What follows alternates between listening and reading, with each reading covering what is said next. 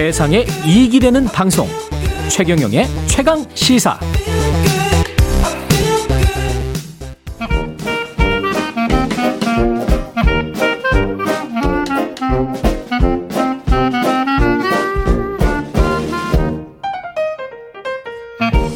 네, 최경영의 최강 시사 경제합시다. 월요일은 명쾌한 경제 이야기 해보고 있습니다. 최근 EU 유럽 연합이 대규모 아프리카 투자 계획을 발표했는데요. 숨은 의미가 분명히 있을 것 같습니다. 박정호 명지대학교 특임 교수님 나와 계십니다. 안녕하세요. 예, 안녕하세요. 예.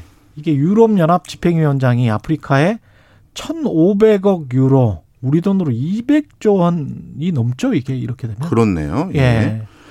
이 어마어마한 돈을 어, 쏟아붓겠다라고 한 거는 어, 진짜 몇 가지 이유가 있습니다. 예. 그, 그 중에 이제 가장 표면적인 이유부터 먼저 설명을 드리면 음. 그동안 어, 중국이 지난 한 10, 10년 정도 동안 FDI라고 부르는데요. 예. 외국인 직접 투자. 예, Foreign Direct Investment. 예, 맞습니다. 예. 어, 이 외국인 직접 투자 금액이 아프리카 대륙에 쏟아부은 돈이 어, 나머지 OECD 국가 전부가 아프리카에 투자한 금액보다 중국 한 나라가 아프리카에 투자한 금액이 더 많아요. 대단하군요. 예. 예. 어, 저도 사실 예- 예전에 정부기관에 어디 소속돼서 일한 적이 있었었는데 예, 그때 계셨죠. 예. 그때 과학기술 쪽 그 국책연구기관이 예. 아프리카에 기술 전수하시겠다고 아. 이걸 ODA라고 하는데요. 예. 그 때문에 저도 어, 자주 다녔었죠. 음, 아프리카에? 예. 그런데 그때 아프리카에 가보면 참, 아, 정말 중국의 투자라고 해야 될까요? 기부라고 해야 될까요? 이게 어, 정말 상상을 초월하는 수준이에요. 스케일이, 네. 규모가. 저희는 이제 아프리카에 한국의 경제 발전의 노하우도 전수해 주고 그렇죠. 또뭐 뭔가 우리가 가지고 있는 기술력도 좀 전수해 주고 KDI를 들어와서 뭐 교육도 시키고 그러지 않았었습니까? 맞습니다. 예. 그런 거 많이 했죠. 예. 그래서 이제 그런 것들을 하겠다고 하면서 이제 찾아가면서 음. 우리는 거기에 자원 개발권을 좀 주십시오. 음. 그럼 설린 우호적으로 잘 해보겠습니다. 이런 얘기를 하러 가면 뭐 알려주겠다, 가르쳐주겠다. 우린 이거밖에 사실 못 하잖아요. 네.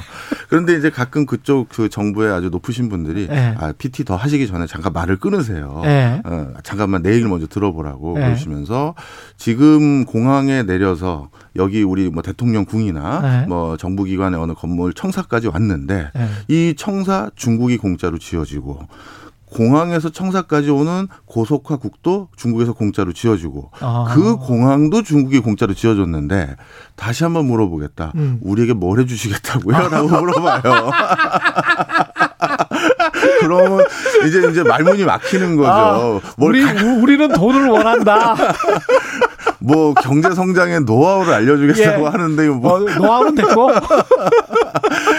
자, 그, 그, 그런데 예. 이렇게 개발을 하는 과정에서 이유가 첫 번째로 들었던 이유, 저기, 그 본인들이 투자를 하는 예. 이유는 난개발을 시켰다. 중국이. 예. 예. 그러다 보니까 지금 환경 오염 그리고 그 아프리카에 대한 어떻게 보면 이제 여러 가지 개발난 이런 음. 것들로 아프리카 자원을 황폐하게 할 뿐만 아니라 음. 지- 전 지구적인 재앙까지도 초래할 수 있다. 바로 이런 것들을 첫 번째 이유로 들었고요. 돈을 주 면서 우리가 그렇죠. 난개발을 막자 이게 하나 있고 예. 그 다음에 아프리카 국가들도 지금 EU뿐만 아니라 이제 나름대로 잘 사는 국가들에 대한 불만들이 좀 있어요. 예.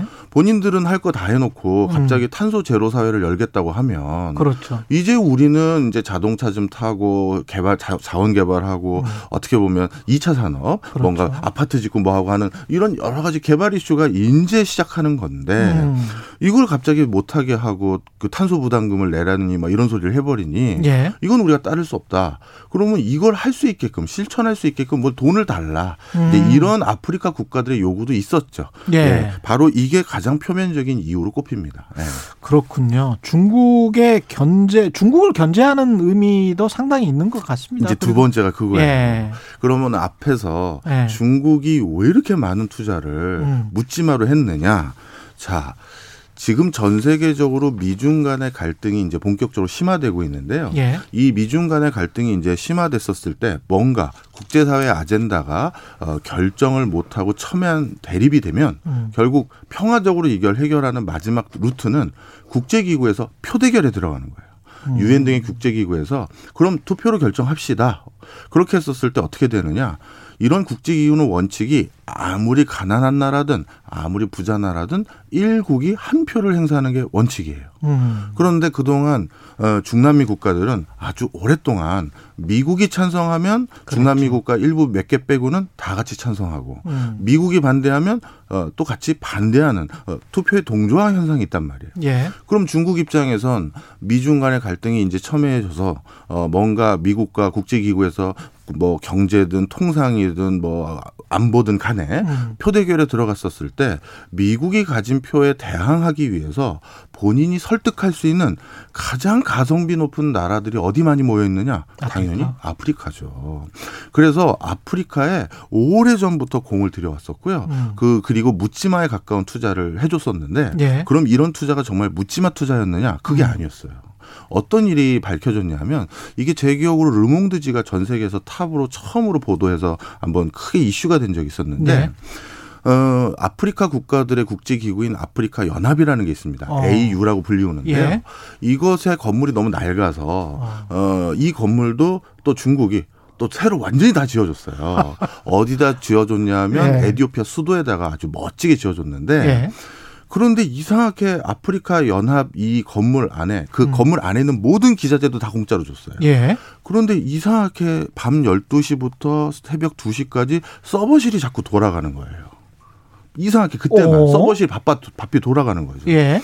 그래서 그 청소 관리하시는 분이 이상하다 어. 싶어가지고 거기 전산 직원 출근했을 때 음. 언젠가 한번 얘기를 했더니 살펴봤더니 이게 중국이 그동안 다 해킹을 해서 가져간 거예요. 그 전산 아프리카의 각종 정보를 정보를 아프리카 연합이 가지고 있는 중국 참 대단하네.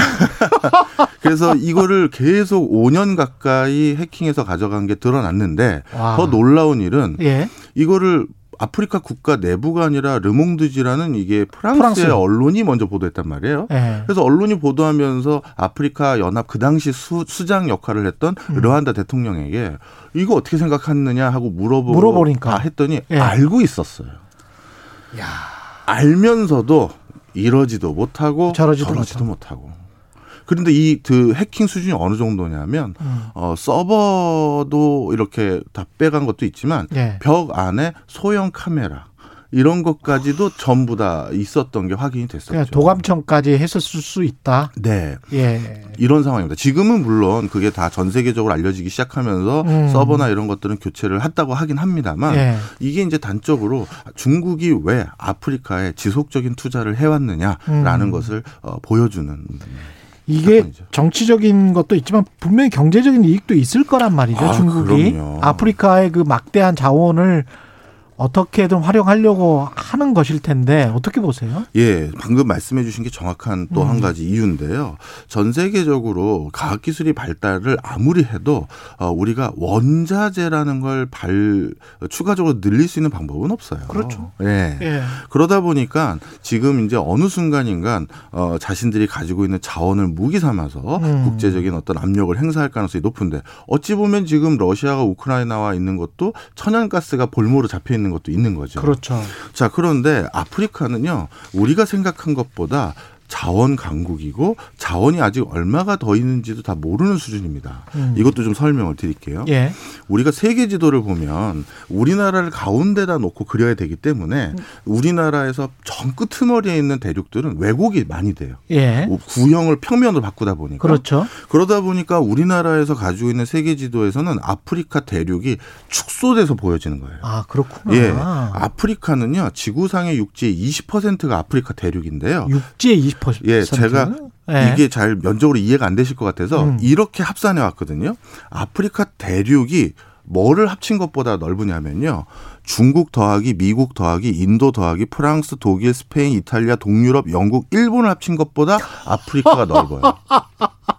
엄청나죠. 엄청나군요. 네. 엄청나군요. 맞습니다. 그러다 예. 보니까 여기 아프리카에서 생산된 자원 없이 휴대폰 단 하나도 못 만듭니다. 네. 휴대폰 안에는 원소 주기율표상에서 40개 정도가 들어가는데 음. 상당히 많은 것들이 아프리카에 의존하고 있어요. 2차 전지들을 만드는 방법론 중에서 코발트를 이용해야 그렇죠, 되는데 코발트. 코발트도 콩고 민주공화국이 코발트 네, 산지 네. 70%거든요. 그러니 지금 어떤 표현을 해도 과언이 아니냐면요. 진짜 네. 과언이 아니냐면 아프리카 대륙의 지상은 각 아프리카 국가들 거가 맞아요. 근데 음. 지하는 중국 거일 가능성이 높아요. 지하 강물 때문에. 네. 그러다 보니 네. 아, 표, 아 이것도 설명을 추가적으로 드려야겠네요. 예. 표면적으로는 아 유럽도 개발권을 많이 가지고 그렇- 있는데요 하는데 예. 그 유럽의 개발권을 가지고 있는 나- 음, 그 회사의 대주주가 또 중국이에요. 그러다 보니 야. 실질적으로 아프리카 재바, 그 자원 개발은 중국이 꽉 잡고 있다 해도 과언이 다 아니죠. 먹었구나. 네. 그런 상황에서 당연히 지금 EU 입장에서는 예. 지속적인 자원 확보라든가 음. 아니면 미중 간의 갈등 속에서 아프리카가 너무 중국에 동조하는 형상도 막아야 되고 예. 그리고 진짜 난개발도 분명히 있는 것도 사실이고 예. 이런 여러 가지 이유 때문에 지금 유럽도 지금 살림살이가 빡빡한데 음. 아프리카에 이렇게 엄청난 돈을 투자하겠다라고 얘기할 수밖에 없었다. 우리는 어떻습니까? 아프리카 진출 마지막으로. 우리나라도 상당히 적극적이에요. 예. 그런데 1980년대보다도 오히려 그 적극적인 수위가 조금 뒤로 빠진 것 같아요. 음. 지금 아프리카 여러 오지 나라들을 가보면요. 예. 거기 우리 대사 관절이든가 공관으로 쓰는 어떤 큰 어떤 건물 또는 집이 하나 있거든요. 예. 그런 집들이 옛날에 대우 시절에 김우중이 거기 그 머물렀던 사택이라든가 아. 이런 경우가 많아요. 아직도. 예. 그러니까 그 당시 세계 경영한다라고 추진했었을 때보다 음. 지금 추가적으로 우리가 더 공을 들이는 모습은 사실은 많지는 뭐가 않은데 없다. 예. 이런 부분에서 우리도 좀 더 관심을 둬야 되고요. 음. 그리고 아프리카의 목소리는 앞으로도 높아질 것 같은데요. 그렇죠. 지금 계속 국가가 늘어나는 유일한 대륙이 아프리카예요. 저 학교 다닐 때 53개국으로 다 배웠는데 예. 지금 55개국이 됐고요. 2018년도에 어, 사하라 아랍 민주 공화국이라는 나라가 국제기구에서 처음으로 독립을 또 인정해줬고요. 알겠습니다. 네, 이렇습니다. 예. 지금까지 박정호 명지대학교 특임 교수였습니다. 고맙습니다. 감사합니다. 최경련 최강 시사 여기까지입니다. 고맙습니다. 내일 뵙겠습니다.